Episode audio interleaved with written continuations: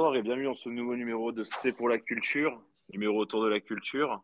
Accompagné, putain, enfin, ça fait longtemps qu'on n'a pas enregistré à 3, j'y pense. Ah ouais, Aïe aïe aïe, le retour. C'est réel. Ça fait, mais ça fait quasi, ça fait quasi, mais je crois que ça fait quasi un an qu'on n'a pas enregistré à 3, en fait, si je dis vraiment pas de conneries. Ouais, parce qu'entre temps, toi, t'es parti à Saint-Raph, t'as enchaîné sur euh, Tatou, Mais t'es sous ta couette, Et euh, pas- Mathias, pour que ça frotte autant. Mathias, Mathias, qu'est-ce que tu fais T'es en train de te branler en même temps bah ouais, attendez. Mais moi, vos voix, ça m'excite là. Mais mec, genre, on entend. Ah ouais? Mec, on a- à moitié tu Ah, manges un un crunch, à moitié je sais pas ce que tu fais pas là, quoi. Putain, les gens savent que je me poignarde en vous écoutant parler de sujets de culture. Putain. Appelez-moi Riel Dombal. Oh putain, l'enfer. Bon, comment ça va, Mathias? Écoute la forme, hein, je reviens de vacances, j'ai repris le taf il y a 15 jours. Il fait beau. Je chante. C'est beau. La vie Et voilà, la quoi. vida- la vida- Ah ouais, il y a un album d'Amza qui, qui arrive incessamment sous peu, donc je suis plus heureux du monde. Ah putain, Ouais. mais ouais, dans deux semaines. Dans deux semaines, il arrive. Euh, moi, moi, moi, il arrive le 16, non? Euh, je crois qu'il arrive le 20, le 20 et quelques. Ah, bon, il le arrive, 20. il arrive, euh, Il arrive, euh, Il arrive. il, arrive fort. Il arrive fort. Et Camille, comment ça Et va puis bon, c'est plus trop un secret, t'as fait quelques prods dessus, euh, Mathias. Ah, On complètement. peut le dire maintenant. C'est moi, c'est moi. Vous Ouais, entendez et- des, euh, le boom bap, c'est moi. Le boom bap, c'est toi. C'est c'est toi qui as inventé le rap. C'est toi la batterie. Ouais. Et Camille, ça va À la gratte. Et écoute, le chômage, euh, Elden Ring, bientôt Elden fini, Ring. on y croit. Ça fait un an que je l'ai acheté, je reste fort. Eh ben, Macha Lux. Macha Lux. Du coup, bien évidemment, un numéro où on va parler de nos sujets coup de cœur culturels, bien évidemment, comme à l'accoutumée. Qui veut commencer pour une fois? C'est Mathias qui commence. Mais C'est. Mathias qui commence, mais on peut peut-être changer aussi. Bah commence GG, vas-y. Vas-y. Je... Non, non, que tu fais le beau. non, non. Je... Moi, je le fais à la fin. Ah, t'es comme ça. Ouais, je suis comme ça. J'avoue, je suis comme ça. Bon, bah vas-y, Mathias. Commencez, je vous en prie. Euh, eh bien, eh bien, commençons. Bon, on va parler cinéma, hein, parce que bon, hein, on va y être. Aswell.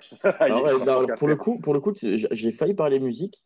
Euh, Ah ouais? Je voulais parler. euh, je me suis réécouté Access to l'Arena de Justice, là, tu sais, le, le live qu'ils ont capté aux arènes de Nîmes il y a, je crois que c'était en 2013. Et Ouais. j'ai réécouté, je me suis dit, putain, ça, c'est bien, ça, quand même. Faut, faudrait que j'en parle bah un oui. jour. Et puis, puis bon, je me suis dit, non, on va faire un truc, euh, on va faire un truc simple. Et en gros, euh, j'hésitais entre parler cinéma coréen, parce que je suis de nouveau dans ma période cinéma coréen. Ouais. Et finalement, finalement, tu vois, avec euh, l'arrivée euh, bientôt sur les écrans euh, du prochain Scorsese euh, qui s'appelle Killers of the Flower Moon, tu vois, c'est euh, c'est le prochain Mhm. Scorsese donc qui, qui va réunir Ah DiCaprio et De Niro. Ouais, ouais, ouais, pour Apple TV d'ailleurs, ça va sortir sur Apple TV. Oh Euh, putain, mais quel enfer. Eh ouais, je sais. Non, mais, non, non, mais t'as raison, hein. Un Scorsese qui sort à la télé, c'est un peu chier. Mais bon, Bah euh, en gros, ça va réunir DiCaprio et De Niro, tu vois, dans un film. Euh, ils avaient déjà tourné ensemble, mais c'était en 93 et en 96 pour euh, Blessure secrète et Simple secret. Euh, deux films relativement mineurs, hein, va pas se mentir. Et, et du coup, tu vois, vu que c'est vachement attendu leur, leur retrouvaille, je me suis dit, putain, mais quand est-ce que c'est la dernière fois où on a vraiment attendu la réunion de deux acteurs au sommet et, euh, et en fait, bah, euh, la question est vite répondue. C'est euh, Hit de Michael Mann en 95 où on retrouve Al Pacino et De Niro. Yes. Donc, euh, relativement un chef-d'œuvre. Et puis, une réunion bah, littéralement pour le coup au sommet parce que Robert De Niro, Prime, Al Pacino, Prime, Val Kilmer, Prime, Michael Mann, Prime. Voilà, Optimus Prime, tout est bon. Nice. ouais, nice. Non, non, vraiment, vraiment gros, gros film. Donc, le casting, casting 5 étoiles, 7 étoiles même. hein. On, va en, on va en rajouter deux. Euh, c'est bon, déjà, ils s'étaient déjà croisés avant, hein, euh, De Niro et Pacino, sur le tournage du Parrain 2, mais ils ne partagent à aucun moment euh, des scènes ensemble, étant donné que, euh, si je dis pas de conneries, De Niro, il joue Vito Corleone, donc le père de Michael Corleone, qui lui est interprété par Al Pacino. Donc, en fait, dans le film, ils évoluent sur deux temporalités différentes et ils ne ils ne se croisent jamais. Mais là, ils se croisent réellement. Et puis en plus de ça, ben, Al Pacino lui joue Face un à flic. face. Voilà, il- il- Al Pacino joue un flic et, euh, et De Niro un braqueur de banque. Et c'est le jeu du chat et de la souris. Donc, tu te doutes bien qu'il y a forcément une petite, scène dont je vais, dont je vais parler où ça se, ça se retrouve en face à face dans un, dans un, dans un coffee, là, euh, un espèce de petit Mm. bar routier. Enfin, c'est, c'est trop cool. Ben déjà, du coup, pourquoi c'est bien? Euh, pourquoi c'est bien? Ben, Parce que, comme je vous ai dit, hein, c'est le, le, prime de, de tous ceux que j'ai cités. Michael Mann, le réalisateur. Michael Mann, pour ceux qui ne savent pas, il a fait Collateral, Miami Vice, euh, Dernier des Mohicans. Euh, Qu'est-ce qu'il a fait Il a fait le film sur euh, Mohamed Ali. Dernièrement, il a fait Public Enemies avec Johnny Depp il y a quelques années. Enfin, c'est ouais, ouais, c'est un crack. Et, et, De Niro et Pacino, donc on est en 96 hein, quand il sort le film. Donc De Niro Pacino, je dis années 90, on est vraiment sur, sur le, le, gros de leur carrière, là où ils sont vraiment intouchables, ils sont vraiment à leur max. Euh, Michael Mann, lui, déjà, c'est qui aussi? Parce que, en fait, je m'égare, mais Michael Mann, euh, c'est un réalisateur maintenant qui a 80 ballets, mais c'est un réalisateur américain et c'est un réalisateur du, euh, sur un mouvement euh, très modernité mélancolique. Tu vois, tu regardes ses films, il a beaucoup de films d'action, donc je t'ai cité Collateral, je t'ai cité. Bon ouais, ouais, très bon film d'action, je t'ai cité Collateral, Hit, Miami Vice. on peut mentionner également Le Solitaire, ou Qu'est-ce qu'on a d'autre? On a euh, le dernier des Mohicans aussi, qui est, qui est, fabuleux. Ce genre de choses. Il a adapté le, le, sixième sens, donc le sixième sens, pas euh, le sixième sens de Night Shyamalan, le sixième sens, la version euh, de Hannibal, de Hannibal Lecter, à sa manière, qui est génial d'ailleurs, hein, cela dit en passant, qui est tout aussi bien que le silence des agneaux pour le coup. Euh, donc voilà, donc un, un, réalisateur de la modernité avec un côté très mélancolique. Euh, Hit, pourquoi c'est bien? Donc, comme je disais, il faut savoir que ce film a marqué une grosse génération, et même moi, tu vois, je, le, le, film sorti en 95, 96, moi je suis né en 93, je l'ai vu donc des années plus tard après sa sortie, et sa scène d'introduction est marquante. Pourquoi? Euh, ouais. Il s'agit d'un braquage de banque s'étale, euh, la, la, scène d'ouverture dure une petite vingtaine de minutes, hein, tout compris, et en gros, tu vois les préparatifs ouais. au, au casse, et euh, ouais. c'est pas un braquage de banque, pardon, c'est un braquage de, de, convoi dans lequel il y a des, euh, des titres porteurs. Et, et toute la scène est folle, en fait. Elle est d'une violence, elle est d'une froideur extrême. Euh, et euh, d'entrée de jeu, en fait, le, plot est installé avec une des nouvelles recrues lors de ce cas, qui s'appelle Wayne Gros, qui va finir par euh, assassiner un des.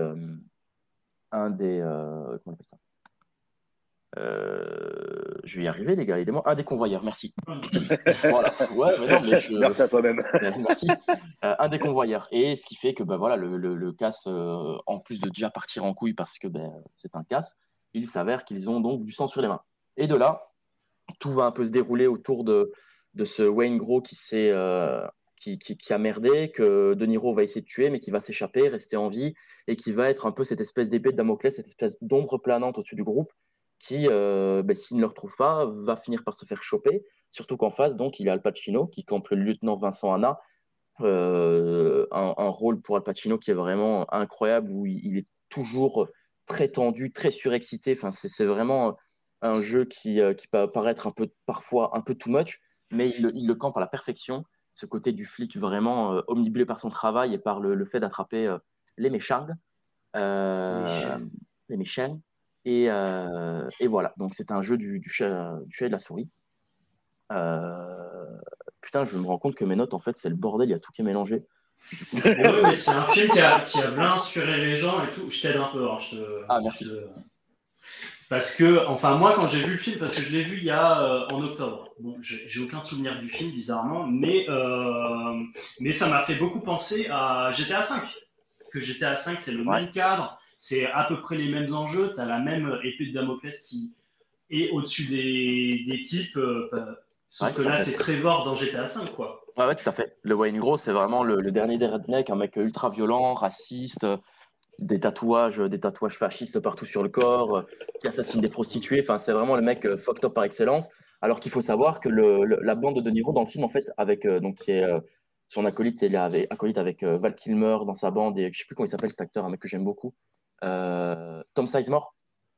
Euh, okay. Et en fait, ces trois gars-là, c'est euh, ces trois potes. Certes, ils braquent des trucs, mais c'est pas des tueurs, tu vois. Ce sont des mecs qui, qui, qui ne vont jamais franchir ce, ce côté violent. Et là, ben, en, en, prenant cette nouvelle recrue, tout flanche en fait. Et leur code d'honneur qui est OK, on braque, mais on bute personne. Du moins, on ne bute personne euh, d'innocent, d'innocent, sauf si vraiment on est dans la merde, tu vois. Voilà.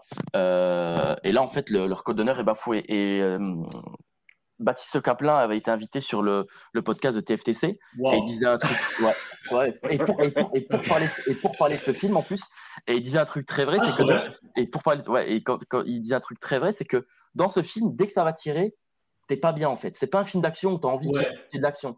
C'est littéralement un film où quand tu sens qu'il y a des guns qui vont sortir et que ça te fout sur la gueule, t'es pas bien, t'as pas envie. T'es là, non, non, non, on, on, on veut pas. Ouais. T'as t'as envie Et que genre, t'as climax là euh, qui est fou. Ah oui, euh, ah bah oui, sur le, sur le, le, le- à En l'aéroport. pleine rue et tout. euh, Ah oui, non, tu un parles de ça, tu parles de la, ouais, tu parles de la. Ouais, moi là. je parle de ça. Ouais, c'est vrai qu'à un Ouais. moment donné, ils refont un. Ils veulent faire un second braquage. Du coup, GG, je t'explique le truc. Ils veulent faire un second braquage. Donc, après le, le, convoyeur- le, braquage des, des convoyeurs, ils veulent, faire- ils veulent en faire un second d'une banque en plein centre-ville. Et il me semble que c'est dû à Wayne Gros. ou- Enfin, en gros, il y a une balance. et L'info tombe. Et, euh, et lieutenant Anna, donc, euh, pardon, Al Pacino, sait où ils vont être et prépare donc une embuscade pour les braqueurs à la sortie de la banque. Et de là s'ensuit une scène de fusillade en pleine rue d'un, encore une fois, d'un, d'un réalisme et d'une froideur sans nom. D'ailleurs, euh, peut-être C'est petit fun, petit fun fact que je pense à ça. Euh, tu, as, tu as encore un peu cette scène en tête, Camille? Euh, de la fusillade là? Ouais. Ouais, un petit peu. Bah, j'ai maté des extraits juste avant de, de, de rejoindre le vocal. Mais, ok. euh, mais ouais, mais moi, c'est. Enfin, ouais, moi, j'ai tout GTA 5 en tête quand je vois ça, quoi. Ça me rappelle vraiment euh, ce braquage en plein LA où euh, Ah, tu planques derrière des Ouais. bagnoles et tout. Ouais, vrai, ouais, moi, j'ai fait GTA 5. euh, Mais J'adore ce jeu, euh, c'est un chef-d'œuvre. Du coup, pour, pour, pour le fun fact, en gros, si tu veux, cette scène de, de braquage et donc après de, de fusillade en pleine Ah, rue, le- de quoi tu vas parler, je crois. le, le corps des marines américains s'est servi de cette scène pour expliquer Ouais. à leurs recrues comment savoir battre en retraite. Et Hmm. Val Kilmer s'était entraîné avec un, un ex-marine pendant des années, mais qui. euh, Enfin bref, l'histoire est un peu chelou, mais apparemment, il s'est entraîné avec un ex-marine qui également était peut-être un peu dans des histoires de, de mercenaires. Mais bref, Val Kilmer s'est entraîné avec ce gars-là, et le rechargement de fusil automatique de Val Kilmer lors de cette scène est tellement parfaite qu'ils se sont également servis de ce clip pour former les recrues à recharger des Ouais. armes lourdes, donc des, des, des fu- des fusils d'assaut, et donc pour savoir Mm. comment battre en retraite. Tellement le film est d'un réalisme prenant, quoi, tu vois. Et, euh, et je trouve ça assez dingue de se dire qu'un film qui à la base est juste euh, une histoire de divertissement adaptée d'une pseudo-histoire vraie avec, euh, enfin, avec tout plein de choses par là. Mais, tu sais que c'est un truc de zinzin parce qu'il y a un, un Français qui s'est inspiré, Ouais, qui a ouais, repris ouais, le, le club Rémi, du. Rémi quelque chose, il me semble, le mec. Ouais, ouais. Ouais, mais je, je crois, mais il n'y a pas eu un film sur lui là où, euh, en gros, c'est un type qui a, euh, qui s'est inspiré du plan euh, pour le casse dans Hit et qui s'est inspiré de ce plan-là pour faire un, un casse en France, quoi. Ouais, ouais, Et il s'est mais- barré avec des millions de francs, quoi. Ouais, ouais, mais il a un nom à la con en plus. J'avais passé cette histoire. Genre, c'est. Enfin, tu, tu te dis, mais mec, c'est pas possible en fait. Ouais, c'est genre Rémi, je sais pas quoi là. un mec de Besançon, genre, tu vois, enfin, un truc, tu te dis, mais c'est pas possible. non, crois pas quoi. Hmm. Ouais, ouais, il y avait eu un, mec qui s'est inspiré de ça, mais le, le, le film en lui-même, ouais, il a, il a inspiré pas mal de monde, que ce soit déjà malheureusement sur des braquages, mais également au niveau du cinéma. hein. c'est, euh, les trucs qu'on a retrouvés euh, Ouais, bah, beaucoup de par la suite. euh, puis ce genre de face-à-face euh, très. euh, c'est, survolté, ça, ça dynamite dans tous les sens. La, l'écriture des dialogues est d'une, tension constante. Enfin, je trouve que c'est vraiment des- un- un des rares films où parce qu'il faut le dire quand même, le film dure euh, 2h50, quasiment 3 heures. Ouais, franchement, c'est maxi long, quoi. Tu te dis c'est un gros morceau, mais tout s'écoule tellement vite. Les enjeux, en fait, ce qui est, ce qui est bien dans le cinéma de Michael Mann en général, euh, et donc pas que dans Hit, mais dans, dans tous ses films, c'est le genre de Mhm. mec qui impose un fil conducteur à son film, à son œuvre, en disant, ben, Ouais. dans les 10 premières minutes, voilà, ça c'est l'histoire, et maintenant on va faire un tout droit jusqu'à l'histoire, on va pas zigzaguer avec des sous-intrigues, des trucs, des machins. En revanche, par contre, sur mon histoire qui va durer de une heure et demie à trois heures, peu importe euh, le, le film en question, ben, les quelques personnages que je vais prendre, ils vont tous évoluer et ils vont tous avoir vraiment des enjeux propres à eux-mêmes, tu vois. Et, et je trouve ça très Ouais. intéressant de ne pas avoir de fioritures avec euh, ah mais en fait il y a un cliffhanger ou euh, ou alors je sais pas il va y avoir un, un plot twist mid-film et on va se rendre compte que non non on s'en bat les couilles de ça. Tu vas voir la vie du, du Mm. lieutenant Anna donc du, policier qui en soi on s'en fout parce que dès le début du film on suit des braqueurs et donc nous ce qu'on veut c'est savoir ce que les braqueurs vont devenir. Et lui non, il va nous montrer la vie de ce lieutenant qui a un mariage qui a son deuxième ou troisième mariage qui est très dysfonctionnel, qui a une, Ouais, euh, une belle fille, sa belle fille. qui est jouée par Nathalie Portman, qui, euh, Ah qui, euh, putain, c'est vrai, j'avais qui, oublié. qui- qui a beaucoup de problèmes avec euh, son père, euh, son père biologique et sa mère avec qui donc lui est en couple, voire même marié. Enfin, tu vois, c'est, on va voir tous ces enjeux qui, qui, qui leur sont propres et en quoi ça va impacter leurs décisions futures, tu vois. Notamment le, Ouais. le- la, la vie entre, euh, euh, enfin les échanges du moins entre Val Kilmer et De Niro et notamment avec euh, avec leurs compagnons respectifs, tu vois. Où De Niro c'est un éternel célibataire, c'est un mec. il, il a une phrase dans le film qui dit ne, ne t'engage pas dans quoi que ce soit que tu ne pourras pas quitter euh, en, en l'espace Ouais. de 30 secondes si tu sens pas la chaleur euh, au tournant, tu vois. Et donc lui, c'est un Mm. mec qui est sans attache. Et bien évidemment, dans le film, il va rencontrer quelqu'un qui va lui faire remettre tout ça en question. Enfin, c'est tous des petits détails comme ça qui en soi peuvent paraître euh, juste du, du, du, filler, du remplissage sur la, sur la narration et sur, euh, sur les enjeux du film, mais ce sont de réels enjeux qui vont derrière avoir leurs impacts et euh, jusqu'à la dernière scène du film où, euh, où il est censé, euh, bah non, je vais spoiler si je continue, mais euh, jusqu'à la dernière minute, ce sont des enjeux qui sont, qui sont utiles et vraiment nécessaires à l'intrigue. Et je trouve ça très fort Mm. de faire un film de trois heures où justement tu te dis qu'est-ce que je peux jeter? Et en fait tu ne jettes rien, tu ne jettes rien parce que, parce que tout est c'est nécessaire. un film, euh, c'est un film très. euh, en fait, je réfléchissais à ça tout à l'heure, mais il n'y a pas beaucoup de, de films d'action maintenant, enfin à l'heure actuelle, en, en- dans les années 2020, parce qu'on est dans le futur, et euh, il n'y a pas beaucoup de films d'action où c'est pas prom dog comme euh, comme Hit, quoi, parce qu'on est vraiment Ouais, Maintenant, on vrai. est dans le métafilm où euh, ça fait des vannes euh, tout le temps et ça coupe l'intrigue du film. enfin, tout est désamorcé par des blagues. Et là, c'est tout le temps prom dog. euh, c'est ultra sérieux et on est dans du réalisme. On veut faire des beaux plans et tout. On veut, Ouais. on veut une belle esthétique avec euh, des, des lumières. On fait des références à des tableaux et tout. Ouais, ben, il y a le- vraiment un. Y a le fameux hommage euh, au tableau euh, Pacifique de Colvin Ouais. avec euh, Ouais, ouais. Al Pacino qui a appuyé sur, euh, sur son truc face à l'océan avec le, le, le, le fusil posé en arrière. C'est il y a, y a vraiment une recherche. y a- bien évidemment, il y a la volonté esthétique. Le film est constamment teinté de bleu, de gris. C'est, tu vois, c'est vraiment ce truc de, on sent que euh, il y, y a vraiment une ombre menaçante sur la ville, quoi. Hmm. Et, euh, Ouais, c'est pas en effet euh, comme des, des- je sais pas. Tu vois, je pense notamment à Ambulance dernièrement que j'ai vu le dernier Michael Bay. Ah, Ce euh, film, ouais, ça ok. avait tout pour être un banger et il a fallu que ben, Michael Bay fasse du Michael Bay, quoi, tu vois. Mettre des petites vannes. Ouais. Jake Gyllenhaal, on dirait qu'il a 6 grammes dans chaque narine. Enfin, c'est, c'est un peu frustrant, tu vois. Ok, C'est vrai ouais. qu'il y a plus ce genre de, de réalisme dans, dans, dans les films euh, d'action, dans les films de braquage aussi, hein, parce que c'est un film de braquage. Les Ouais, derniers de bons films de braquage qu'on a eu, c'est la trilogie euh, Oceans de Soderbergh. Mais sinon, euh, j'en vois pas, quoi, tu vois. Et puis même, ce-. Enfin, c'est, c'est, c'est- c'est une imagerie qui est, qui est restée, hein, le, le masque de, de hockey qu'ils utilisent pour braquer euh, en début de film. un Ah, qui ouais, m'a ouais. vachement inspiré. Des années plus tard, Ben Affleck, quand il réalise The Town, il se sert du même délire, en fait, tu vois, Euh, Mhm. avec euh, son braquage dans une banque aussi à Boston, là, euh, qui était certes beaucoup moins bien que, que Hit, mais qui a, euh, oh, qui, qui a quand même de. Bah, de- ça, de j'ai pas vu. Bah, franchement, il y a de Mais bonnes ouais, choses, mais- ça. En, fi- en film d'action, maintenant, c'est un peu. euh, Enfin, maintenant, tu as John Wick, quoi, qui est vraiment dans, euh, dans de l'action euh, et on veut faire euh, Ouais. de l'esthétisme aussi. moi, tu vois, Après, je- c'est un peu- pour moi, John Wick, je, je t'interromps. Je, Ouais, je- je, le remets plus à un descendant des films euh, hongkongais, etc., style de Ouais, ouais, bah oui, tu vois. ce genre de truc. Ouais. C'est vraiment, euh, c'est vraiment un beat'em all, quoi. Alors oui, c'est Ah ouais, chorégraphié, il y a de l'idée. Dernièrement, Netflix a fait son truc là avec euh, Chris Hemsworth, là, Tyler Ray, qui est un peu dans le même délire. Ah un ouais. truc qui est très chorégraphié, avec euh, une espèce d'image un peu léchée. Mais le truc, c'est que tu n'as Mhm. plus d'enjeu, en fait. Tu vois, c'est un beat'em all jusqu'au boss final. Et allez, c'est bon, j'ai battu tout le monde, maintenant c'est à ton tour et je te tue. Là, il n'y a, là, il y a pas de. En fait, dans Hit, c'est ça qui est fort aussi, c'est que peu importe qui tu es, tu vas regarder le film et tu as envie que De Niro et que Al Pacino réussissent tous les deux parce que tu, tu développes vraiment Ouais, une, euh, fou. une, une compassion pour les deux parce que bah, De Niro, encore une fois, c'est un mec qui certes braque, mais c'est pas un tueur, c'est pas c'est pas un mauvais gars, tu vois, c'est pas le enfin c'est pas un mauvais gars, si c'est un mauvais gars, mais c'est pas le Wayne Gros du film qui est euh, raciste, Oui, violent, c'est un- tu vois, c'est C'est un, un bon braqueur, personnage gris, quoi. Ouais, voilà. Mais Et Al Pacino aussi, il est gris, quoi. Aussi. Ah, totalement, totalement. Mais d'ailleurs, dans son jeu, il a révélé, là, à l'occasion des 20 ans du film, il avait révélé qu'à la base, Michael Mann, dans le script, avait dit que, en fait, il voulait des scènes où euh, Pacino euh, tapait de la C pour montrer pourquoi il était comme ça. Et Michael Mann Ouais. s'est dit, ben, en fait, euh, dans les années 90, la coke aux États-Unis, c'était très, très, très compliqué à montrer à l'écran.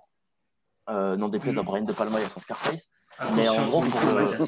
Ah, non, mais en fait, il frotte sur, sur mon putain de, de mousse, là, c'est relou. Donc, je vais le tenir comme ceci. Euh, et en gros, euh, ouais, donc, soit tu montrais la, la coque euh, plein écran à la Brian De Palma, Scarface, et là, en fait, ton personnage, ça devenait un espèce d'anti-héros, soit tu ne le montrais pas, et, et c'était compliqué à jouer. Et c'est pour ça que Pacino, dans son jeu, est toujours très tendu, tu vois. Il est toujours très. Ouais, ah, c'est ouais, un mec qui est toujours sur la. Tu vois, il a, il a le cul entre deux chaises, tu vois. Il est, il est vraiment sur la, la fine ligne, là, et à tout moment, ça peut glisser. Donc, euh, je trouve que c'est Mm. c'est- très important à mentionner, et, euh, et c'est ce qui fait aussi tout le, tout le charme du film, quoi. C'est que, ben, de ce fait, tu as de la compassion pour les deux, parce que tu sais très bien que les deux ont des enjeux à réussir. Et, et tout ça mis bout à bout sur trois heures de film, bah à la fin, tu as, vraiment un climax de foot et le. T'es Ouais. cul, euh, cul sur, euh, cul sur ta chaise là, et t'es là, tu fais putain, mais comment ça va finir? Ouais, la mise en scène sur, euh, sur la fin, là, le climax et tout, et c'est vraiment cool, quoi. Ah ouais. La tension, elle est trop bien gérée. Ça te. Ah, et puis il a, je trouve qu'il a, il toujours un, il a toujours un grain en plus dans l'image, Michael Mann. Enfin, là, je parle de 8, mais c'est, c'est pas mon, c'est pas mon favori. hein. Mon favori de lui, ça reste Miami Vice. Déjà parce que Mhm. Colin Farrell et Jamie Foxx, le duo fonctionne super bien. Et, et puis, je sais pas, c'est un film qui, qui me touche beaucoup plus. Mais il a toujours un grain dans l'image, il a une photographie très léchée. En fait, c'est pas de l'esthétique pour de l'esthétique, tu vois. Genre, euh, si on devait comparer, c'est pas un mec style Edgar Wright, tu vois. Edgar Wright, il va te chercher euh, des trucs un peu, euh, un peu rocambolesques en mode, t'as vu ce que je sais faire avec ma caméra, t'as l'impression qu'il se paluche derrière son, derrière son objectif. Reste, reste poli avec Edgar White, s'il te plaît. là. Ah non, non, non, ah, j'ai- j'ai- j'ai- j'aime beaucoup son travail, hein, j'aime beaucoup son travail. Je suis pas en train de, de le décrire. Même si la Night in Sauce c'était pas très bien, mais ça c'est un autre sujet. Putain, je l'ai Ouais. pas vu encore. Bah, euh, mate. tu le verras et euh, on en parlera. Mais je suis pas un gros fan. Je suis Mais un moi, gros j'ai- fan de Scott Pilgrim. j'ai trop- Ouais, bah ouais, normal. Et après sa Bah, en trilogie, même hein, Shaun of the Dead et Dernier Pub. hein. Ouais, bah Hot Fuzz, euh, franchement, meilleur film d'action. euh, Ah, Hot Fuzz, c'est génial. incroyable. C'est trop trop bien. Mais, Mais, euh, voilà. mais il a fait un docu aussi euh, sur les, sur les Ouais, Sparks. sur, là. sur la Sparks, ouais, suite à, au succès Putain, je de mate. suite au succès de Annette, ouais. Ouais, ouais, ouais. ouais. Mais sorti à peu près en même temps en plus. Il est sorti la même année, il me semble. Ou un an plus tard, je crois. Ouais. Je l'ai pas vu pour le coup, parce que déjà je connais très très peu les Sparks malheureusement. Mais euh, Mhm. j'aimerais bien le regarder parce que moi, Annette m'avait euh, m'avait pas mal attrapé. Ouais. Ok. Euh, donc voilà, je ne sais pas trop quoi dire d'autre sur ce film, si ce n'est voyez-le. Il est disponible sur Disney+. Donc Ah l'application bon de Ah, mais moi sonde je l'ai grande vu sur. euh, Il est sur Amazon, Amazon Prime. Moi Ah, vu ben, ah, ben, je viens de le taper là, en effet, disponible sur Disney+, Amazon Prime, et après sur Canal VOD et Apple TV, mais euh, moyennant finance. Ouais. Voilà. Donc ouais, je- cool, hein. c'était un peu un peu dispersé parce que c'est une œuvre trop Et à la base aussi, le film devait être un, devait être un, un téléfilm aussi. Oui, alors il me semble qu'il était adapté en téléfilm bien plus tard, parce que je viens de lire ça juste avant le record, et en fait l'acteur qui fait Wayne Gros dans le film, Ouais. dans le téléfilm, il joue un autre rôle. Ah ok. Voilà. Et euh, alors euh, là, j'ai pas, je sais plus où j'ai trouvé ce- cette info-là, mais oui, il a joué dans les deux, donc le téléfilm a bel et bien existé. Euh, je Ouais. présume que si on n'en parle pas de nos jours, c'est que bah, il est beaucoup meilleur que le film. Ouais, Euh, bah, je pense. hein. Et il Je y viens de a, voir le titre québécois. Tension. genre, on dirait l'abréviation de attention, tu sais. Attends, tension. Attention. Eh ben, Ah ok. pétard. Donc voilà. Et il y a, Euh, il y a oui. une super vidéo du Nerdwriter qui parle du film, euh, si vous voulez aller plus loin que nous. euh, Ah, très bien. Vraiment trop fort. Il parle un peu de, de la composition d'image, enfin de, de la lumière et tout. C'est Mais cool. je, je vais donner deux petites refs aussi. Donc, j'en ai déjà donné une, c'est le TFTC, donc Tales from the Click sur, euh, sur euh, Spotify. Non, le, le podcast, c'est We Love TFTC, We Love Cinéma. Et c'est avec Mhm. donc euh, Baptiste Le Caplin et il parle du film de, de Michael Mann, donc Hit. Et il y a également un très bel ouvrage qui s'appelle Mirage du contemporain de Jean-Baptiste Toré. Je crois que c'est chez Flammarion.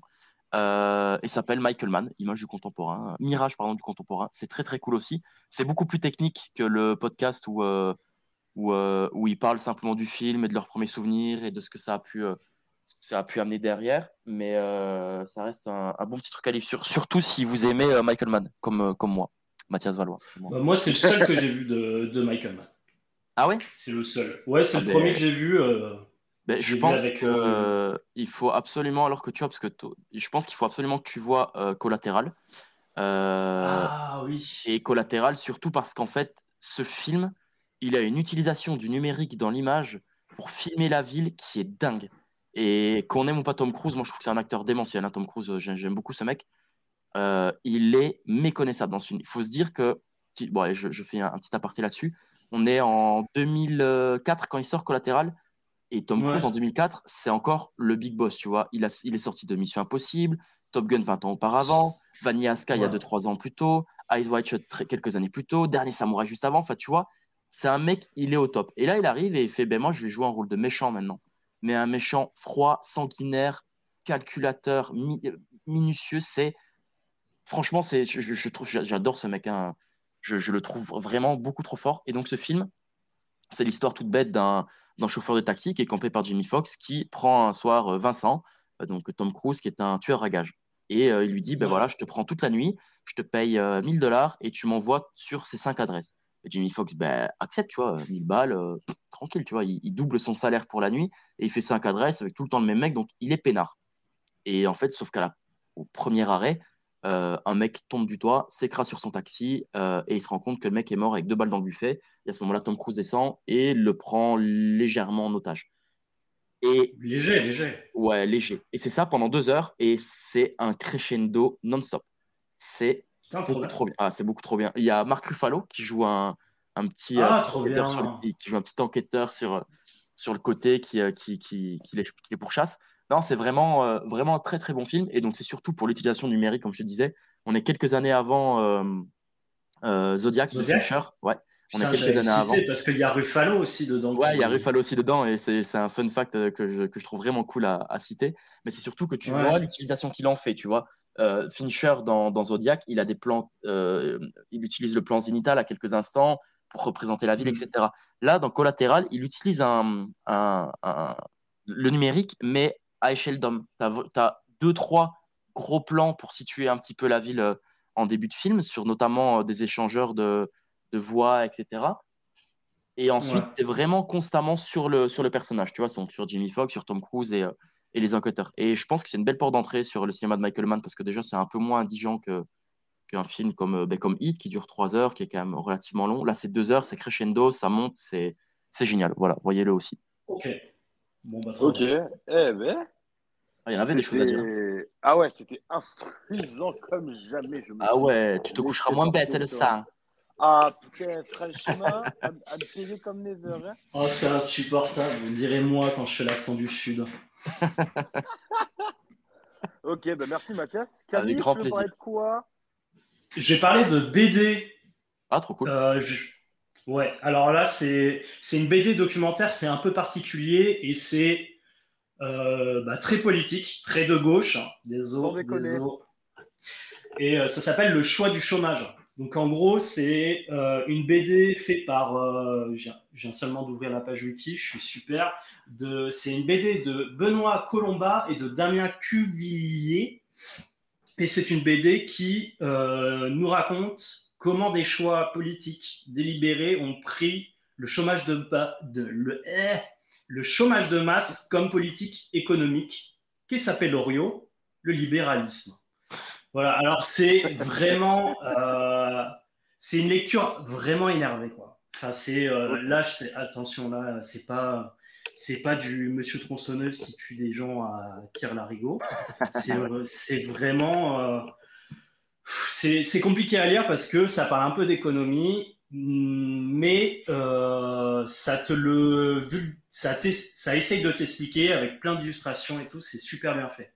Donc en gros, euh, le, la BD s'appelle Le choix du chômage et euh, c'est l'auteur qui se met en scène, qui fait des interviews d'anciens hommes politiques, de, de sociologues, d'économistes et tout, qui t'expliquent des concepts euh, bah, économique et sociale. Donc en fait, la BD, elle s'ouvre sur, euh, tu vois, Georges Pompidou, fin 73, qui vient annoncer à la réunion de tous les ministres que mhm. la France va compter 400 000 chômeurs et c'est une terrible nouvelle pour la France en 73. Parce que là, vous pensez qu'il y a combien de chômeurs là à l'heure actuelle? Euh, Je dirais 3 millions. Beaucoup trop. Ouais, bah, c'est à peu près 3 millions. Donc à, l'époque, c'était un truc de fou, genre putain, on arrive à 400 000 quoi. Ah mais ouais, mais déjà à l'époque, à l'époque, je sais plus quand c'était, j'étais très, j'étais tout petit, genre je devais avoir 7-8 piges et aux infos, tu sais, ils disaient qu'il y avait le, stade d'un million de chômeurs qui était dépassé, tu vois, et genre mon gars, ça prenait toute l'actu, mais du coup, c'est pour ça qu'avec, avec, à mon avis, l'économie d'aujourd'hui, je me dis qu'on doit être vers là environ. Quoi. Ouais, c'est ça, ouais. C'est vraiment ça.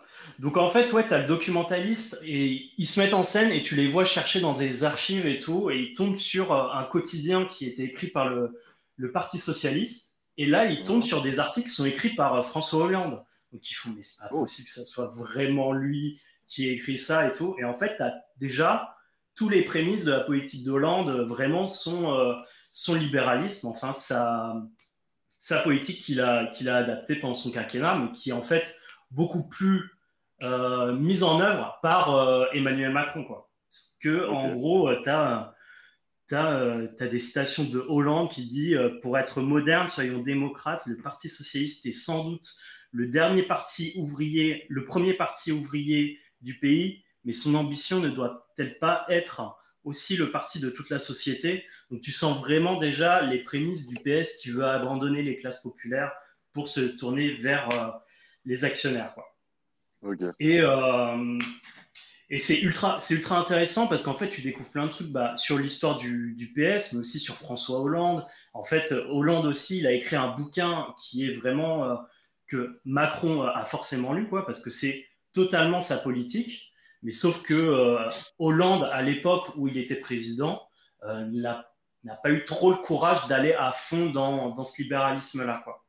Ouais. Et euh, bah voilà, en fait, c'est un table de recherche de malade, quoi. Parce que tu as vraiment plein de. En fait, tu n'as pas que de la politique française, tu as toute une histoire de la mondialisation, mais aussi de la politique étrangère. Tu as plein de citations d'hommes politiques. tu as du Franklin, du Franklin Roosevelt, J'en ai noté quelques-unes que j'aimais bien, où il disait euh, Les hommes nécessiteux ne sont pas des hommes libres, les gens qui sont affamés et sans emploi forment l'étoffe dont sont faites les dictatures. Donc euh, voilà, et puis Franklin Roosevelt, il écrit ça à une époque euh, un peu sombre, quoi. Voilà. Ouais. Mais, mais ouais, en fait, as, ça t'explique comment le libéralisme a commencé à se mettre en place dans d'autres pays? Ça a été pas mal mis en place dans, euh, dans euh, l'Allemagne, euh, l'Allemagne d'après-guerre, où ils ont fait, où ils ont dû reconstruire le pays après la, après la chute du nazisme. Et vu qu'ils étaient financés par les États-Unis pour reconstruire, pas que l'Allemagne, hein, d'autres pays d'Europe aussi étaient financés par les États-Unis pour se reconstruire. Et du coup, ils ont, ils ont utilisé leur politique et euh, bon, bah, ça, ça a l'air vraiment chiant comme BD, hein, euh, clairement, mais euh, c'est une vraie. C'est pas facile d'expliquer ça parce que vraiment hier j'ai relu des pages les gars mais vraiment j'ai relu des pages quatre fois parce que ça t'explique des trucs économiques mais moi je, je ne connais rien quoi. J'ai eu 10 au bac déco, ok? Bref, et j'ai fait un bac pro, ok? C'est pas glorieux. T'as fait un bac pro déco Ah ouais quand même. Non, pas bac pro éco, mais j'ai fait euh, bac pro euh, hôtellerie-restauration et il y avait de l'économie. Ah ouais? Mais bref, mais... bah écoute. Mais bref, en fait, c'est euh, c'est quand même. Ça a l'air très. bon, c'est très verbeux, quoi. C'est très écrit. Enfin, c'est présenté sur Wikipédia comme un, comme un roman graphique. Vous voyez, c'est pas vraiment de la BD, c'est un truc d'auteur. bref, ça, on s'en met. Mais c'est quand même vachement bien illustré parce qu'en en fait, c'est tout en noir et blanc aussi. Donc là, on est vraiment sur la chienlit, mais j'adore le noir et blanc en BD. C'est pour ça que j'adore les mangas aussi. Mhm. Et, euh, mais en fait, ça fait vraiment. C'est un peu entre dessin de presse et aussi euh, les, les, croquis qu'ils font euh, dans les tribunaux euh, pour euh, dessiner les, les, témoins et tout. c'est assez cool. Et puis ouais, les intervenants, les interviews, elles sont chouettes.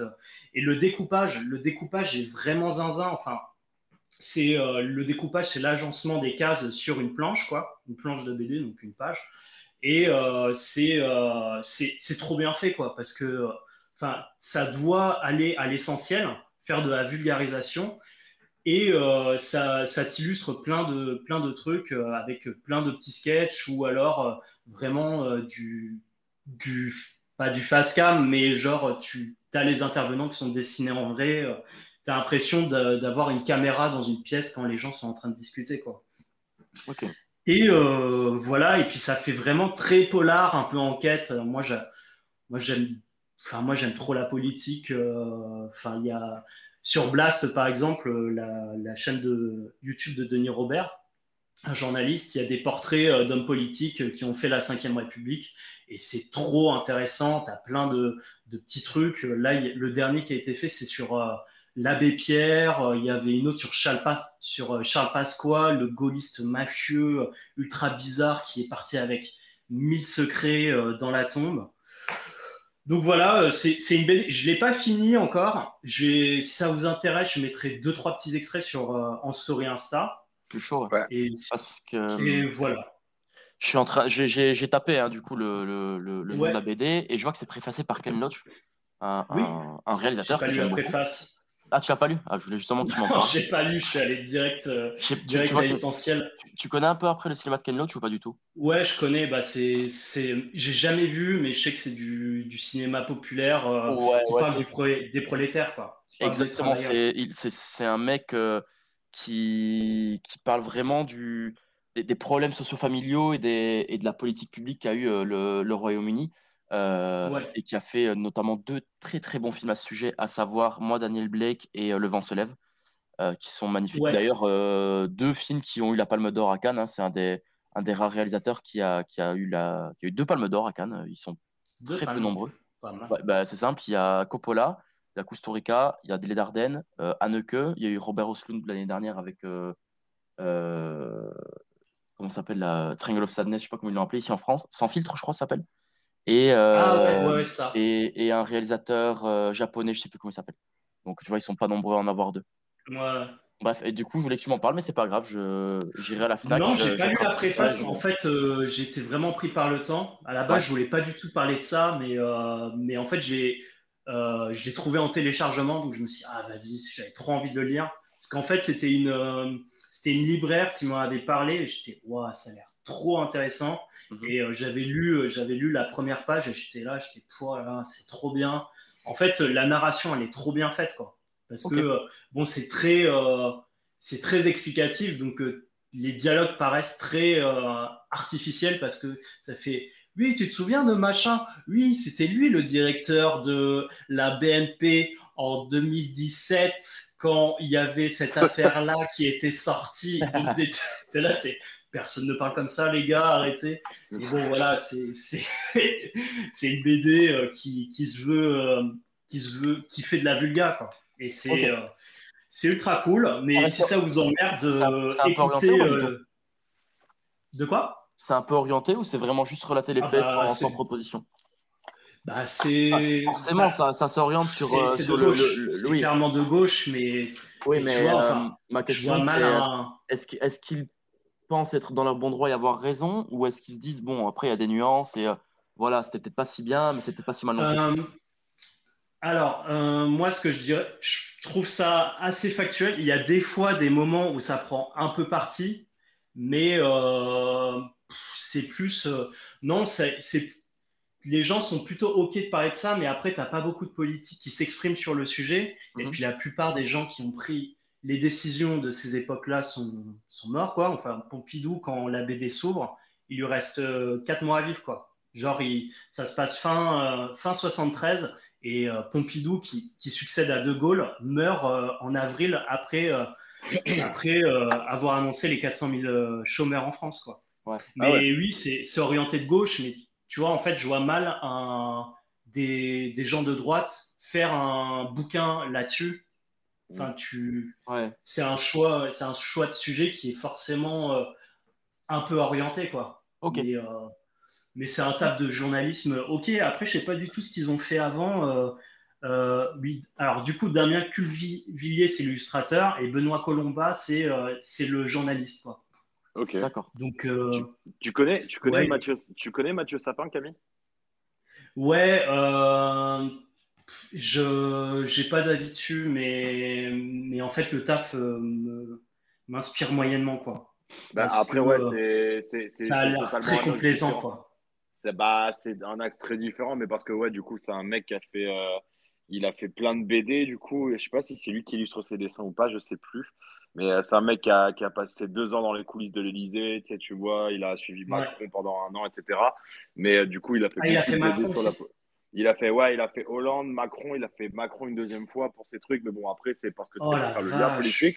Mais par contre, ah, un, un, truc que j'ai lu de lui, parce que c'était pour faire parce que c'était le rapport politique surtout. Mais j'ai lu la BD où il a, où il a suivi pendant cinq ans de Pardieu et elle est, et elle est magnifique. Enfin, elle est magnifique, elle est mm. incroyable. Franchement, genre, c'est ça, c'est un, un, aspect de, de Depardieu que tu as, que, en fait, que tu vraiment pas. Tu vois ce que je veux dire? C'est, tu vois, c'est. Ouais, bien sûr. Tu as le côté, bien évidemment, où il découvre, tu sais, où un peu, il arrive un peu dans le dur, où genre, il est là, il picole, etc. Et il, a, il y a plein de moments où il est vraiment que lui avec Depardieu, où ils ont des conversations incroyables, où, genre, tu as un moment donné où Depardieu, il, en fait, il arrête de boire. Et, et je trouve que c'est fou furieux. La BD, franchement, je l'ai lu, elle, est, elle se lit ultra vite en plus. Et elle, est, elle était monstrueuse. Ok, c'était juste pour faire un parallèle, mais euh, voilà, franchement, c'était monstrueux. Ouais, non, il faudrait que j'y jette un œil parce qu'en plus, bah, j'avais un pote qui m'avait parlé de cette BD. Euh, bah ben, Ben PSG, il m'en avait parlé, il m'a dit putain mec, elle est incroyable cette BD. Euh, ouais, elle est drôle, elle est drôle, elle est émouvante, elle est incroyable. Ouais. franchement, elle est, franchement, Et puis, puis aussi, il y a, ça m'a fait un peu euh, penser. Euh, il y a un documentaire qui est fait par, euh, par France, je sais plus quoi, par France 5, un truc comme ça. France TV, France TV, merci. Et où c'est Edouard, ou ouais, Edouard, mon pote de droite, où c'est un gars qui suit Edouard Philippe. genre, je crois que j'en ai déjà parlé dans le podcast en vrai, je crois que je me répète. Mais en gros, ouais, il le suit, où il fait la où il fait euh, la campagne pour la mairie du, du Havre. Après, le, ah. la deuxième partie, c'est genre, il le suit. Euh, le deuxième épisode, c'est il le suit euh, pour la campagne de Juppé, MDR. Souvenons-nous, quand on pensait que Juppé allait être le président de la France en 2017, là. Ouais, mais c'était pas un sketch, ça C'était pas un sketch des inconnus, ça Ah merde non, non, non, c'est vraiment arrivé. Hein. Vraiment arrivé et, et, à la fin, et l'épisode se termine, l'épisode 2, à la fin de, la campagne de Juppé où euh, tu as le documentaliste qui met la cravate de Édouard Philippe dans euh, ses bureaux où il sera euh, Premier ministre. Quoi. Et c'est un truc de dingue. Et le troisième épisode, c'est c'est ouais, Édouard Philippe à l'Élysée où il fait où il gère la crise du Covid. Quoi. Donc c'est un truc de dingue. C'est vraiment un tas de documentaliste fou. Quoi. Édouard Philippe qui a une alopécie, miskin. Ouais. T'as dit quoi? Force. Édouard Philippe qui a une Force et... alopécie. Qui a, quoi Alopécie, c'est une maladie où tu perds tous les, euh, toute la pilosité de ton corps. Oh putain, ah ouais, merde. Ouais. pas ouf. Effectivement. Je reprendrai d'ailleurs la très bonne vanne de Karim Debache qui fait alopécie, ici de Niro. Ici de Niro. Voilà. ça, c'est... ça, c'est cadeau. Elle est ah, incroyable, celle-là. J'adore cette vanne. C'est ma préf aussi, putain, je l'aime trop. Euh, ouais, bah, en vrai, c'est ça. Ouais, bah oui, bah oui. Bah... Mais ça a l'air cool en vrai, cette, BD un peu. C'est marrant de passer par le, par le prisme de la BD, tu vois, plutôt que du. Euh, ouais. Du, non, c'est vraiment cool. Euh, c'est c'est assez costaud, euh, mais ça se lit bien. bon, là, j'ai lu, j'ai lu quoi? J'ai lu 20% de la, de la BD euh, en, en, 4 heures quand même. Donc ah oui, c'est bah, fourni après. Hein, si tu me dis que ça remonte jusqu'à. Ouais, de fou. après, je lis euh. très lentement. Euh, très lentement. Et puis bon, comme je vous disais, euh, j'ai relu plusieurs fois des passages. Franchement, il y a des passages qui, si tu bites rien en économie, c'est vraiment chaud quoi, de s'y retrouver. Mais après, ouais, tu, tu te dis. En fait, tu as un gros passage sur de l'économie et après, ça fait oui, et ça mène à ça. quoi. Donc en fait, tu as tout qui est synthétisé et après on, on vient en, un peu plus concis où, on dit ce qui nous donne cette situation-là. C'est formé de manière euh, chronologique ou tu as des, euh, des parallèles Non, c'est très décousu. par exemple, tu vois, je suis sur une planche 10 mai 80, François Mitterrand, président de la République, blablabla, avec, euh, avec d'autres cases dans lesquelles il se passe des choses. Est-ce que derrière, tu peux à tout moment être propulsé en 2022 et voir à quel ouais, point peut-être cette élection tu vois, peut résonner sur d'autres éléments Exactement. En fait, tu vois, euh, par exemple, tu as, as, un moment, tu as euh, des cases qui sont alignés où tu as, euh, Chirac, tu as, Sarkozy, Hollande et Macron. Et en fait, tu vois le discours sur les chômeurs qui se radicalise de plus en plus. Et ah tu vois même des, des, extraits de Macron qui parlent déjà à l'époque où il était ministre, souvenons-nous, hein, ministre sous Hollande Et euh, en fait, tu, tu vois déjà qu'il a un grand mépris. euh, Enfin, tu as, ça qui est dans le langage commun que en fait, les chômeurs euh, sont bien contents d'avoir des allocations et euh, ne cherchent pas forcément à avoir du travail qui sont très bien en vivant que dans des allocs. Quoi. Mais la BD te rappelle quand même que Ah, je suis chaque devant année... la planche, là, c'est marrant. Je l'ai trouvé la planche. Ouais, ouais. Il y a Fabius Ouais, aussi. en fait, euh, le- on voit le, le- Ouais, il y a Fabius, ouais, putain. Et en fait, euh, la, la BD te rappelle quand même que tu as des dizaines de milliers de morts chaque année qui peuvent être mis sur le compte du chômage, en fait. Parce que tu as des maladies mentales qui se développent, euh, voilà, tu as des dépressions, tu as des, des manques de moyens euh, bah, économiques, forcément, pour bien te soigner, etc. Même si on a la sécu et tout, tu as des gens qui meurent de cancer euh, parce qu'ils ne peuvent, pas- ils peuvent pas vraiment bien se soigner, quoi. Ok. Parce qu'ils sont au chômage. Ok. Eh Ah, ça Voilà. intéressant. ben, merci Camille. Une bonne lecture, quoi. Et après, derrière, Ouais, tu as ton plus grand sourire. Puis si jamais je vous, je vous conseille UMLA d'Alpha One, t'as un mec qui dedans, il résume très bien la situation. C'est quoi le rapport? Tu parles de. Ah, ça, ça- main lave l'autre, mon frère. Oui, Non, je. Il y a tellement, il y a tellement d'interludes dedans que je vois que j'ai du mal à, à situer le. Parce que le rapport. mec, à un moment, il parle des retraites, il dit, euh, mais je sais pas, je sais pas comment Ah oui, il faut donner la pour gérer le machin. euh, mettez les vieux, euh, mettez les vieux à la retraite et mettez les jeunes, euh, ils ont pas de boulot. euh, Mettez sortez le, la, mettez sortez la plaque à billets. Sortez la sortez la plaque à billets. Ah, c'est Putain, ça. mais Elle est il fout les incroyable. frissons, ce type. Moi, si on me donne, je Et- donne. Et d'ailleurs, et d'ailleurs, putain, je sais pas pourquoi. Pour moi, ce mec, c'est Joe Star. Je sais, il a la Ah voix. ouais, mec, il a trop la voix de Joey Star. Le, le, le fameux passage où il fait Ouais, Moi, je- si on me donne, je donne, sinon je vais rien donner. Tu vois ce que je veux dire tu vois, Mec, il a l'intonation, tout. C'est. Mais ouais, et pour, moi, je sais pas parce que genre, ah, s'il faut, c'est lui, on le saura jamais, ou s'il faut, c'est un pote à lui. Mais de A à Z, la première fois, je fais putain, il a ramené Joe Star pour faire les interludes. Et en plus, ça- Mm. avec son intonation et tout ce qu'il dit, etc., ça ressemble tellement à cet enfoiré. Mm. Ça, ça a Mm. complètement, bref, ça a complètement l'air d'être Joe Star. Mais je et sais pas c'est lui qui J'ai fait zéro recherche sur ce type, mais je me demande vraiment si c'est parce que c'est vraiment mis en scène. Introuvable, c'est introuvable, Ah ouais c'est introuvable. J'ai cherché de partout, je me- j'ai mis Joe Star Alpha One, j'ai tout cherché, j'ai digué de partout. Ça Et de- être vraiment un, personne ne dit. un vrai daron de quartier en fait. Ben, c'est soit, c'est soit un Daron Cartier, c'est soit. C'est un collègue à lui, s'il faut, on le connaît pas. hein. Ouais, si- s'il faut, c'est juste Ouais. quelqu'un un proche d'Alpha One, mais j'ai des méga doutes sur le fait que ce soit Joe Star. Et de toute façon, mec, Alpha One, il communique quasi rien. euh, sur c'est Ouais. l'époque, en plus, il communiquait rien dessus. Donc, Hmm. euh, c'est bref. C'est ton. Il avait fait une interview claquée, là, je sais plus pour quel. euh, Pour quel Ah truc à l'époque, en plus pour le MLA, sinon il avait donné zéro interview, quasi zéro promo, mec. Ah, non, non, un délire. Ouais, c'était. Un délire, un délire. Mais ouais, c'est c'est vrai que cet album, euh, rien que pour euh, sa, sa phase d'entrée de jeu là, sur le piège avec euh, Dis à la France que tout se paye, ce pays, ce pays est en stagnation. Il sait ses racismes et ventes d'armes, des clodos à chaque station. Tu l'appelles mère patrie, je l'appelle Je damnation. l'appelle Damnation. Effectivement. Non, mais C'est incroyable. Le trio de fin, le trio de fin avec, euh, euh, j'ai plus les noms euh, réellement, j'en suis désolé. Euh, Fuji, une main lave l'autre, et le dernier morceau c'est euh, ah je n'ai plus, faut que je fasse vite. Ça va ensemble. Moi j'adore Euh, Olivier non, Tom. Non, non, non. Ah, Olivier Tom. Ah. Olivier Tom, ah Olivier Oh Tom, là là là c'est là. le- C'est le meilleur album, c'est un des meilleurs albums des années 2010 et c'est le meilleur album de rap français en tout 2018. cas de 2018. Macro, macro. Ah, là, voilà, c'est Fuji's, Fuji's une main à bloc macro. Cet enchaînement, il est magnifique. Il conclut l'album de la Mm. meilleure manière, je trouve. Ouais, franchement. C'est c'est flambant de ouf. Euh, moi c'est cette époque-là. Ouais, pardon. Vas-y, dis, dis, dis, pardon. Je pensais que- Non, j'allais dire, euh, bah moi ça fait pas trop longtemps que j'écoute du rap et hum, c'est, euh, je crois, euh, une des premières claques que je prends en, en rap, euh, euh, c'est en écoutant cet album quoi.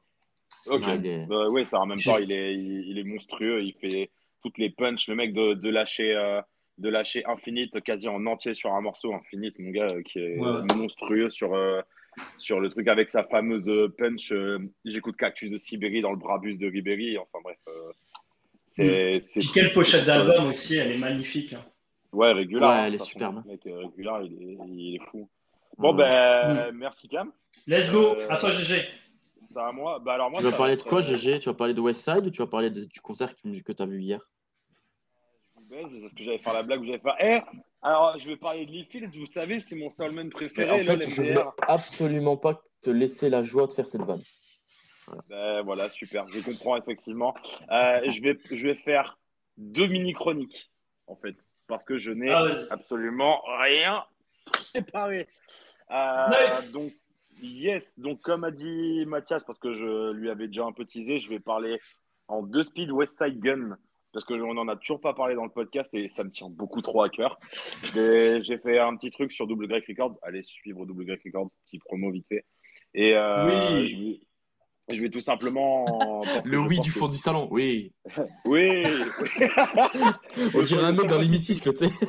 Oui. Non, mais là, je suis, je suis, pos- je suis possédé par De Gaulle, là. Ah, mais- ah merde, arrête ça tout de suite. ça. Arrête ça tout de suite, ça pue la merde cette histoire. Oula, oula. Oula, quoi Vas-y, GG. Pour pas éviter West Side Gun, de West Side Gun, Ah ouais, On bon, reprend, on reprend, on reprend. Pour parler de qui pour parler de West Side Gun, du coup, je pense que pour les gens qui s'intéressent de près au rap, si on leur sort un Hey Yo ou des bruits de mitraillette en 45 secondes avec la bouche, il y a beaucoup de gens qui disent Gabal le ou le fameux tout tout tout tout tout tout tout. Il y a beaucoup de gens qui répondent sans hésiter West Side Gun et ah putain. Ce podcast ne sortira jamais. West Side Gun ou Griselda. Mais pour ceux qui sont passés à côté, je vais vous expliquer du coup vite fait qui c'est ce gars. Du coup, il s'appelle Alvin Worthy et qui est West Side Gun. Il est né le 27 juillet 1982 à Buffalo dans l'État de New York.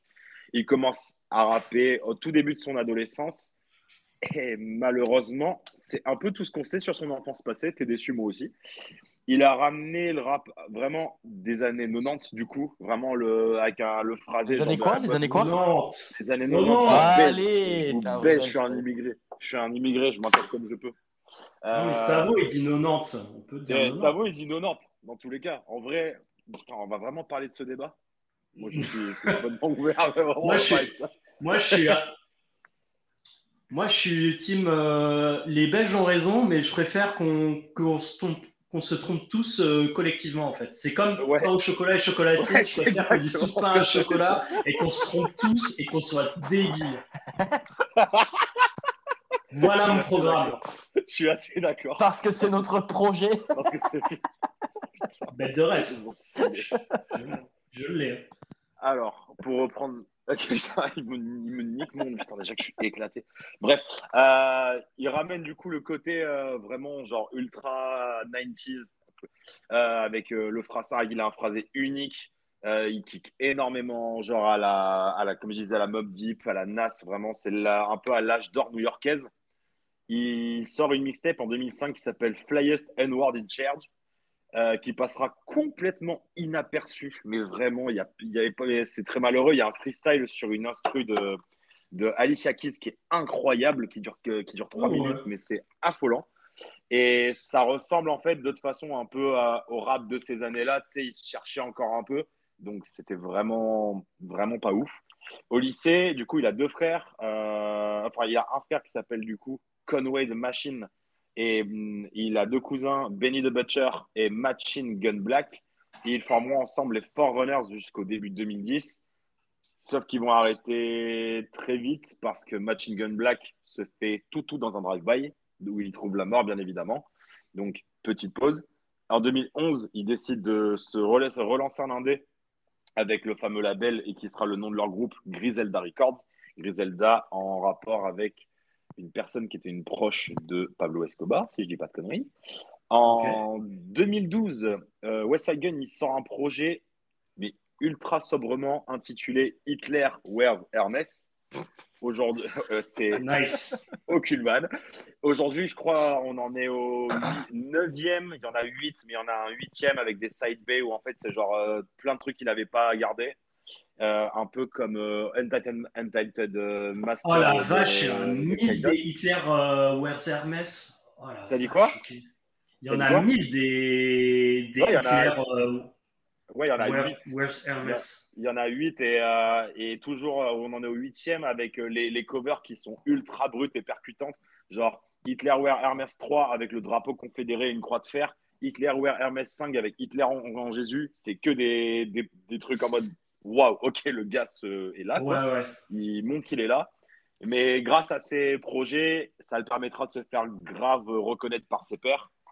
En 2016, il, ça marquera un tournant dans sa carrière en sortant son premier album, qui est aussi un des surnoms du gars, qui s'appelle Fly God, qui sera un peu le tag un peu à chaque fois sur ses morceaux. Il y a des featuring de ouf avec Danny Brown, Action Bronson ou Ah, le fameux Rock Marciano, qui est Rock Marciano. Pour un peu de gens, si vous écoutez du Jean Jazz, des trucs comme ça, c'est, il est aussi droppé que Dipset, voilà, par toute cette génération. Et il a un des producteurs qui est un des producteurs les plus incroyables de l'histoire du rap new-yorkais, The Alchemist. The Alchemist, qui est en gros The Alchemist pour ceux qui connaissent pas, celui qui a produit.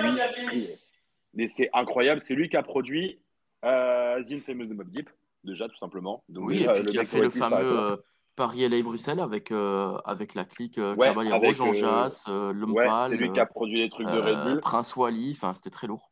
C'était ah oui le Prince Wally. euh, Ah comment il s'appelle ce morceau? Prince Wally, l'homme pâle, Forêt, ce morceau. C'est est Forêt, il me semble. Ouais, non, Prince, Ouais, bon, Forêt, ce morceau est incroyable. Et du coup, en- il- pour refaire une petite par- parenthèse sur The Alchemist, il avait fait une. euh, Il a avait pas fait, une pardon, il a pas interview- fait Alfredo avec euh, Gibbs? Si, c'est ça, j'allais en venir. En fait, il a, eu un petit moment dans sa carrière où il, se cherchait, etc. Il savait plus où il en était. Et en fait, il a commencé à dire vas-y, je vais un peu produire pour la nouvelle génération, mais tu sais, qui, aime ce truc de boom bap, de, de sample de soul, etc. Et c'est pour ça qu'en fait, il, il, a, il a produit plein de projets pour Griselda. Il a produit pour Action Bronson, Freddie Gibbs. Euh, il a fait, mais que toute cette génération-là, il les a tous produits même les petits nouveaux qui, qui arrivent sur le devant de la scène comme Mikey et trucs comme ça, il produit plein de projets, de projets en commun avec eux. Euh, alors Sweatshirt, enfin, il a produit pour tout le monde ce gars, c'est un délire. Jusqu'à la fin de la décennie, pour revenir à Griselda, ils sont signés sur le label d'Eminem, Shady Records, et il y a d'autres projets très marquants comme Supreme Clientele, qui est un clin d'œil à Ghostface euh, pour son deuxième projet Supreme Clientele en 2018, Fly God is Awesome God, ou encore WWCD sur le projet familial Griselda en 2019, où sur ce projet, vous avez Dr. Bird, qui est leur méga banger, avec, il y a un feat avec 50 Cent, enfin, c'est juste incroyable. Euh, juste après, à partir de début 2020, il commence à se faire signer sur euh, euh, le label de Jay-Z, sur, je n'ai plus le nom du label de Jay-Z, voilà, on dit on fait comme ça. Et en 2020, il sort Pray for Paris, qui est une giga claque. Et sur ce projet-là, il y a un morceau qui s'appelle 327 avec Tyler the Creator et Joey Badass, qui est un très bon morceau, qui est le seul morceau calme de West Side Gun d'ailleurs, qui est très euh, posé vraiment. Et en fait, il y a suite à, à ce morceau, enfin suite à une discussion, en fait, c'est pour Tyler the Creator, on est post Igor du coup, où c'est un album qui est un peu orienté rap, mais on est quand même sur les, toutes ces sonorités un peu sur les interludes qu'il avait ou sur quelques morceaux qu'il avait sur Cherry Bomb, Flower, Flower Boy, etc. Des trucs un peu plus instrumentaux, un peu plus chantés. Donc on sort de post-Igor où Igor, bien évidemment, c'était un album que comme ça. Et en fait, il avait, il avait un une période où Tyler avait un peu envie de rapper. Et en fait, il a eu une conversation avec West Side Gun qui lui a complètement envie de re-rapper à fond. Il l'a invité sur le projet pour qu'il re-rappe. Et après, du coup, ça nous a donné ben, le, un des rêves de, comment dire, de Tyler, le créateur, depuis 10 ans, où il voulait absolument collaborer avec DJ Drama. DJ Drama, qui est un légendaire DJ host de mixtape de l'époque de Dad Piff, au début des années 2010, même fin des années 2000, où il a sorti, bien évidemment, le somptueux Call Me If You Get Lost, qui a été, bien évidemment, album 2021 au Grammy. Donc, incroyable. Euh, là, on est, en, on est en 2022. Euh, West Side Gun a sorti un dernier projet. Ça reste fou. Euh, et ce que je, je, trouve grave cool, c'est que depuis que West Side Gun est revenu sur le devant de la et s'est fait un peu à pop au milieu de la scène, euh, sur le devant de la scène, pardon, il y a beaucoup, beaucoup de rappeurs qui reviennent à ce truc de sample, à ce côté un peu kickage, boom bap. Genre, t'as Caballero, vous parlez de Caballero et Jean Jass, Caballero et Jean Jass qui, qui sortent les projets Sushi Boys depuis deux ans où c'est leur projet boom bap qui cache vénère, qui fait grave du bien. J'ai pu les écouter. Ils sont sur SoundCloud parce que normalement, c'est que les trucs qui sortent en vinyle. Et ça fait putain, mais tu tu les entends sur les trucs de IF Indiab où ça kick en trap, etc. Mais mon gars, là où ils sont le plus forts, ça kick sur du boom bap et sur des samples. Et euh, ce truc de sample de soul, euh, vraiment à l'ancienne 90s, etc. Ce, pro, ce truc de vraiment de beatmaker qui revient, je trouve ça monstrueux, clairement. Donc, si vous voulez entendre un, un phrasé euh, incroyable, une bonne vibe, une genre de hustle, de hustle à balle, revenir dans les quartiers sombres de New York, c'est incroyable, vraiment. Je sais pas si je vous en avais parlé de West Side Gun à vous deux. Alors, on en a parlé, toi et moi, il n'y a pas longtemps, pour la simple et bonne raison que moi, j'ai adoré un projet français sorti il y a très peu de temps, Et tu sais très bien de qui je veux parler, puisque je vais parler Ah, de Benjamin Epps, bien évidemment. Cet enfoiré euh, qui euh, Yes. rappe complètement comme West Side Gun. Euh, euh, c'est après il a il a voulu mettre une douille à Mehdi Maizi en mode ouais tu sais que quand à chaque fois quand on disait que Oxmo il a sorti ça ça ressemblait à Big Blue Oh, cette imitation. ah mais frère mais genre en fait le problème c'est que Oxmo il, il Il ressemblait à Biggie parce que c'était complètement raciste et grossophobe parce que genre c'était un gros noir tout simplement et genre et parce Ouais. qu'il faisait du rap mais euh, Benjamin Epps, tu mets Benjamin, tu mets West Side Gun et t'écoutes Benjamin Epps après, mec, c'est West Side Gun en français. C'est le même Ah oui, c'est le complètement. même piquage, c'est les mêmes brods. Tu fais, ah frère, abuse pas du bail, clairement, c'est un peu abusé. Ouais, j'ai euh, quand même bien aimé ce petit album, là, 8 titres, 30 minutes. euh. Ah, Notorious, après c'était bien, mais, mais tu peux pas nier qu'il y a une grosse inspiration de Zelda, quoi. Ah oui, Et, non, euh, mais je, je nie pas, c'est c'est littéralement un, un, un copier-coller de, de, de, de ce qu'il fait, quoi, tu vois. Mais euh, l'album valait le coup. C'est pour ça qu'on en avait parlé. Donc, ouais, après, moi, entre-temps, j'ai un peu écouté. Euh, j'ai pas Ouais. tout écouté parce que le frérot, apparemment, il a pas envie de prendre des vacances, il a envie d'être ultra productif.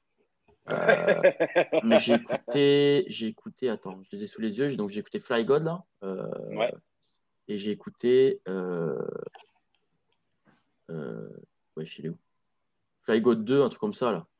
Ouais, bah, de toute façon, mec, il, a. Fly God is awesome God séquence. 2. Voilà. Ouais, il a sorti tellement, il a, il a sorti tellement de projets, mon gars. De toute façon, c'est un, c'est un pur délire. C'est, il est tellement productif, c'est vraiment chaud. Et toi, t'avais déjà écouté, Camille? Non, euh, jamais. Bah, franchement, euh, moi, rap US, euh, je suis une quiche. Moi, je connais Joey Badass et je kiffe de ouf Joey Badass. mais C'est pratiquement tout ce que je connais, quoi. Enfin, j'adore Mais d'ailleurs. Sur, il a un morceau avec euh, West Side Gun. D'ailleurs, c'est euh, Ouais. comment il s'appelle Si je dis pas de conneries. Euh, tac, tac, tac. euh, Je l'ai sous les yeux. Brand New 911. Genre avec l'instru qui Ok. qui commence son saxo, bah, c'est West Side Gun qui est en feat avec lui. Ah, c'est- trop bien. c'est incroyable. Ouais, Et- c'est sorti, c'est sorti l'année dernière, ça, ça c'est le de- dernier euh, 2000, non? Ah ouais, oui, c'est putain. celui qui est sorti euh, cette année. C'est sorti qui se. Ouais, ouais, je l'ai J'ai écouté il n'y a pas longtemps en plus. Ouais, ouais. Non, j'aime trop. Mais j'ai réécouté, j'ai noté là, euh, j'ai réécouté ça. Ben, franchement, fort. Et le deuxième gars dont je voulais vous parler en très très de spi, c'est euh, Kelly Finning. Alors, Kelly Finning, j'arriverai jamais. Son nom, il est très prononçable, hein, c'est juste moi qui suis complètement dyslexique. Euh, Kelly Finnegan, du coup, qui est un Ok. soulman euh, de renom. Alors, déjà, son papa, c'est Mike Finnegan, qui était le sideman Ah oui. de beaucoup de gens. Je sais connus. tellement pourquoi tu vas me parler de ça, tu casses les couilles. Tu tu sais, mais tu sais pas de qui je parle. Tu- Mais si pas. je sais de qui tu parles parce que tu Non, vas nous parler de monophonique, trop de balles. Oui, Voilà, tu casses les couilles. tu casses les couilles. Ah putain, il a vu de l'autre bout, across the map. Ah mais mec, euh, je, le, je le connais par cœur ce mec, euh, Ah, on le dort ensemble. était violent, quoi.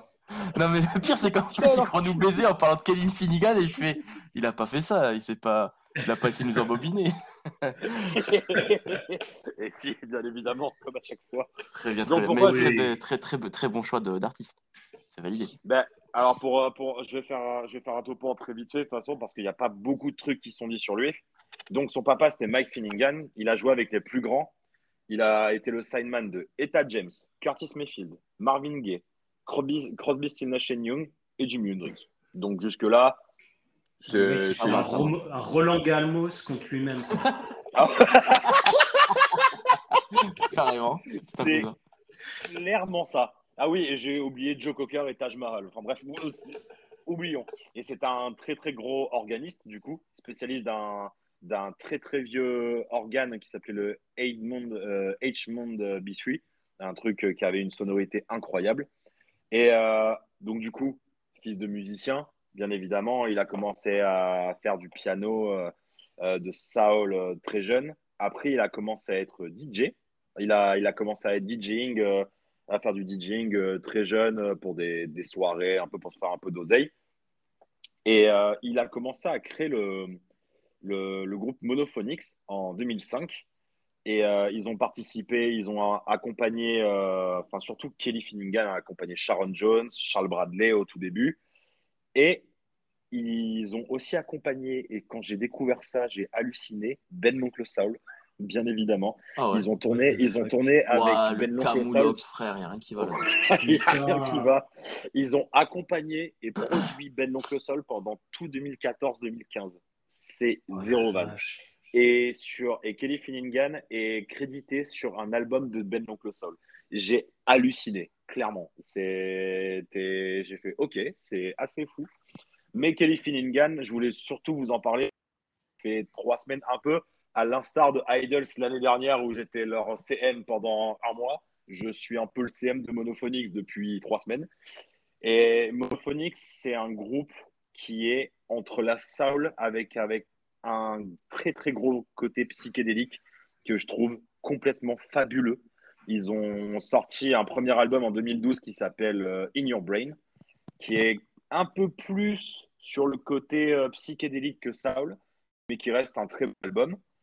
En 2015, ils sortent de Sound of Sign, euh, Sound of, je, suis- je sais pas parler Sound of. Sinning. Sound of Sinning, Sound of Sinning, exactement, avec le célèbre La La La Love Me, qui commence à être un peu. Putain, et il y a un feat de Ben l'Oncle Soul sur, ce, sur cet album, j'avais même pas capté. Mec, tu viens de le voir, euh, mec, Toulon. tout langue. Tout What long, the fuck. Mais c'est quoi cette, cette, cette histoire de zinzin C'est quoi ce Mais pourquoi on parle de Ben Soul J'en peux plus. Bientôt, je vais révéler que le premier blast de Ben PLG, c'était Ben l'oncle rap. Ah, Ah, l'enfer. Oula. Ok. Mais, mais ouais, oula, on s'écarte un peu. ah, ça drift là. tu couperas, tu couperas, Ah ouais, tu ça couperas. drift, euh, ça drift très, très- tu comprends, eh, tu comprends ou pas? Bref, Euh, tout ça pour dire, donc ça reste, ça reste deux albums avec un, un côté soul, mais ça se cherche un petit peu. Ça reste de- deux très bons projets. Euh, ils font une pause en 2015 parce que Kelly Finnegan et Monophonics, ils ont enchaîné beaucoup, beaucoup de trucs, même en collaboration avec des gens. Euh, et ça commence à être un peu dur. Je crois que Kelly Finnegan subit une toute petite dépression en même temps, sinon c'est pas drôle. Et ils se font. Kelly Finnegan commence à faire des projets un peu en solo. En 2019, il sort l'extrêmement bon album qui s'appelle The Days. Mais si, mais attends, mais, mais tu croiras pas. Mais non. Euh, Mais, mais si. Oh la si, dinguerie fait, The Tales People Tell sur euh, le label euh, Coal Mine, qui est un des labels les plus connus avec Dapton et Big Crown. Et euh, c'est un album qui est vraiment incroyable. On passe vraiment par toutes les sonorités. Euh, ça construit un peu le comment dire euh, la patte monophonique qui va arriver après. On est ça ça, 2020. ça bouge, c'est c'est émotionnel, incroyable. Et en 2020, ils sortent le le Le projet hein, monstrueux. leur meilleur, leur meilleur projet. It's- Exactement. Oh non. Oh, on a perdu le G. Allô? Ah, Allô, bon, allô, allô, allô, Allô? allô? Ouais, on t'a perdu, Allô, frérot. t'es où? Ouais, je sais. Ils, ils sortent euh, Putain, le monstrueux du coup, c'est-. C'est Ben, euh, c'est Ben l'oncle Soul qui est venu te chercher. c'est ça, il a fait arrête, arrête de parler moi. Euh, It's on Yes qui est vraiment incroyable. On, vraiment, on se balade dans un, un espèce de, de, de film, tu sais, un peu à la années 70 américain, euh, tu sais, où tu passerais par un peu tous les stades.